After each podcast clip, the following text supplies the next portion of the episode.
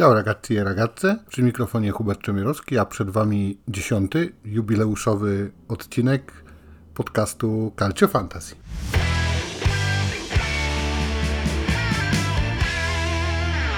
Zatem co nas dzisiaj czeka? Przede wszystkim będzie nieco krócej, z czego od razu chciałbym się wytłumaczyć, ponieważ ten odcinek pozbawiony będzie tradycyjnej zapowiedzi y, następnej kolejki, która to dopiero po przerwie związanej z meczami reprezentacji. Ale to, co przygotowałem dla Was dzisiaj, to oczywiście mm, tradycyjnie omówienie kolejki poprzedniej, czyli ósmej serii gier. Zobaczenie, kto był najlepszy na poszczególnych pozycjach, jak wygląda y, nasz cotygodniowy praktycznie Dream Team tym razem ósmej kolejki, jak wygląda sytuacja w tabeli, kto ma szansę po pierwszej kolejce październikowej największą na nagrodę miesiąca, a w sekcji y, ciekawostek tym razem dwie wersje tego, jak powstały Grissini i czy mają one coś wspólnego z teściową. Zapraszam serdecznie. Sami przyznacie, drodzy amici, że ósma kolejka to kilka naprawdę dobrych meczów obejrzeliśmy y, w miniony weekend zacięte spotkania, chociażby Lazio z Atalantą, wyjazdowa y, wygrana Violi, czyli drużyny Fiorentiny w Neapolu, emocjonująca końcówka w meczu Milanu z Genoą, zakończona ostatecznie zwycięstwem Rossonerich, sensacyjny w sumie chyba remis y, Interu z Bolonią, czy, czy chociażby derby Turynu. Zatem spieszę już z informacją, kto był najlepszy na poszczególnych pozycjach. Zaczynamy tradycyjnie od y, golkiperów. Tutaj y, dwa nazwiska z największą liczbą punktów to De Silvestri z Udinese 7 y, punktów zgromadził za tę kolejkę i 5 milionów kosztuje oraz właściwie atakujący praktycznie co kolejkę y, drzwiami i oknami y, fantastyczny Di Gregorio z Moncy y, po raz kolejny czyste konto i 9 punktów na swoim koncie, a kosztuje nadal tylko 4,5 miliona. Nie wiem czemu wszyscy się na niego nie rzucają. Olivier Giroud zapytacie, bo to był ten najbardziej spektakularny prawdopodobnie występ bramkarza. No nie, z perspektywy Calcio Fantasy niestety tylko jeden punkt i to na pozycji napastnika. Sam się o tym boleśnie przekonałem. Jeśli chodzi o obrońców, to no tutaj właściwie całą pulę praktycznie zgarniają zawodnicy Bianconeri, chociaż parę nazwisk spoza drużyny Juventusu też się pojawi. Fikayo Tomori 6 punktów, 5,5 y, miliona y, kosztowałby. Gleison Bremer też 6 punktów i, i o pół miliona droższy, czyli 6 milionów. Y, później ktoś może wreszcie spoza y, Juventusu, oprócz Tomoriego, to Rick Karsdorp y, za 4,5 miliona tylko, a aż 9 punktów zgromadził w ósmej kolejce. I tutaj będzie trójka już z Juventusu. Danilo, profesura w obronie mm, przeciwko Granacie, 10 punktów i 5,7 miliona. Filip Kostic, który jest w Calcio Fantasy liczony jako obrońca, to jest 12 punktów i 6,4 miliona. I najwyższy w ogóle indywidualny wynik w tej kolejce to Federico Gatti za gola 13 i czyste konto 13 punktów za 5,5 y, miliona. I jego byśmy tutaj dali jako kapitana. Y, za chwilę powiem o tym y, Dream Team. Jeśli chodzi o pomocników, no to tutaj mamy sporą, długą listę. Zacznę może od y, y, graczy drugiej linii, którzy, za których, y, którzy uzyskali po 8 punktów. To Ora z Romy za 5,9 miliona i Ferguson z Bolonii za 6 milionów oraz Domenico Berardi, to tutaj najdroższy z tej stawki tych 8 punktowców 11,1 miliona. Jeśli chodzi o dziewiątki, tym razem 9 punktów. Riccardo Orsolini, drugi dobry występ. Ostatnio były 22 y, punkty, teraz 9 punktów, ale nadal to nieźle. 7 milionów kosztuje Riccardo Orsolini. I Leandro Paredes, dwie asysty w meczu y, Romy. na Sardynii, też 9 milionów, 9 punktów, przepraszam, a 5 milionów kosztuje. Trzy dziesiątki mamy, z czego dwie z Frozinone. Frozinone nadal nas bardzo pozytywnie zaskakuje. To Reinier za 5,5 miliona, 10 punktów i Matias Zoule, znów y, dobrze punktujący, również 10 punktów. Oprócz tego 10 punktów y, Andrea Kolpani z Moncy, kosztuje 5,7 miliona, a z pomocników najwyższą y, wartość punktową uzyskał Mateo Pessina, gol i asysta z Moncy y, goli asysta 6 y, milionów kosztuje y, kapitan Moncy. Jeśli chodzi o napastników, no tutaj już mamy posłuchę trochę tym razem. Trzy nazwiska właściwie tylko. Wiktor Ozimen 12,4 miliona kosztuje. To jeden z tych właśnie droższych, jeśli nie najdroższy, chyba najdroższy napastnik. 7 punktów w ostatniej kolejce i dwie jedenastki. Y, Castellanos y, z Lazio y, za 8 milionów i Romelu Lukaku z Romy 9,1 miliona. To były te dwie jedenastki. W związku z czym Dream Team ósmej kolejki zagra tym razem w starodawnym, może nieco systemie 4-4-2, ale ten przyniósłby nam najwięcej punktów i wyglądałby tak. Di Gregorio z Moncy no, który to już raz y, musiałbym odgrzebać archiwa.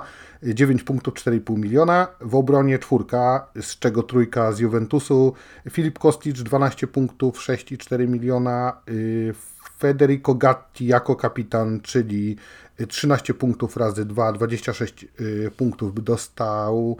I 5,5 miliona, Danilo z dziesiątką za 5,7 miliona i Ricardo 9 punktów 4,5 miliona.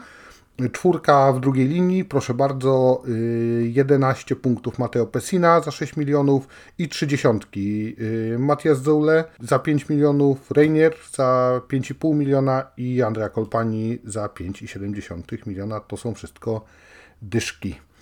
I dwójka w napadzie, dwóch y, atakujących, Castellanos za 8 milionów i Lukaku za 9 i 1,1 miliona po 11 punktów, co nam łącznie daje 129 punktów, y, a cenę niecałe 66 milionów, dokładnie 65,9 miliona 129 punktów. Tymczasem najwyższym wynikiem e, ósmej kolejki w naszej lidze Amici Sportivi było, było to 77 punktów drużyny Maciejewskich i póki co ta drużyna, ponieważ była to pierwsza kolejka październikowa, jest na, w czubie listy Y, do nagrody miesiąca. Tutaj przy okazji muszę, y, muszę no, z przyjemnością właściwie pochwalę wynik y, drużyny mojego redakcyjnego kolegi Filipa Kotowicza, czyli popularnego Slima, którego znacie z live'ów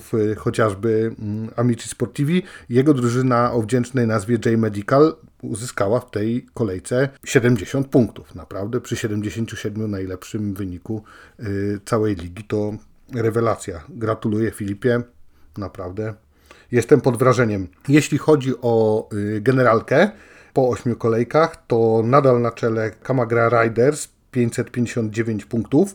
To chyba był poprzednio też najlepszy, najlepszy team. Na drugim y, miejscu tym razem lądują y, FC Ponczusie 555 punktów. I na trzecim miejscu Overs Team, to z tego co pamiętam, to jest drużyna Tomka, zwycięzca nagrody września 553 punkty. Za tydzień po meczach reprezentacyjnych, za tydzień w czwartek e, spotykam się z Wami i przygotuję przegląd e, sytuacji kadrowej wszystkich zespołów. E, miejmy nadzieję, że jak najmniej zawodników wróci z urazami, że to będą pełne składy, ale niestety doświadczenie podpowiada, że tak nie będzie i będzie szczegółowa zapowiedź w związku z tym dziewiątej kolejki gier, więc będziecie jeszcze mogli roszad dokonać. No myślę, że tutaj to warto, warto jednak czekać, jak ta sytuacja się rozwinie, bo jak zwykle pewnie koło czwartku dopiero wrócą zawodnicy, chociażby na przykład z Ameryki Południowej czy, czy z tej strefy CONCACAF. To słuchajcie, tyle jeśli chodzi o y, ósmą kolejkę i przechodzimy gładko jak ciasto na Grissini do ciekawostki związanej z kulinariami. Powiedziałem w zapowiedzi, że będą to dwie genezy popularnych paluszków, które często możecie spotkać we włoskich restauracjach jako przystawka. No to spieszę z odpowiedzią. Grissini, jak wiecie doskonale, pochodzą y, z Piemontu, konkretnie y, właściwie nawet z Turynu. I dwie właściwie takie genezy tej potrawy, czy tej y, przystawki można spotkać. Jedna sięga XIV wieku i podobno powstała ona w wyniku szalejącej inflacji. Mamy to teraz obecnie Y, w Europie i w Polsce między innymi też. I podobno piekarze y, z powodu inflacji postanowili wyszczuplić lokalną y, bagietkę, czyli bagietka nazywa się Grissia i tak powstało Grissino, taka chudziutka bagietka.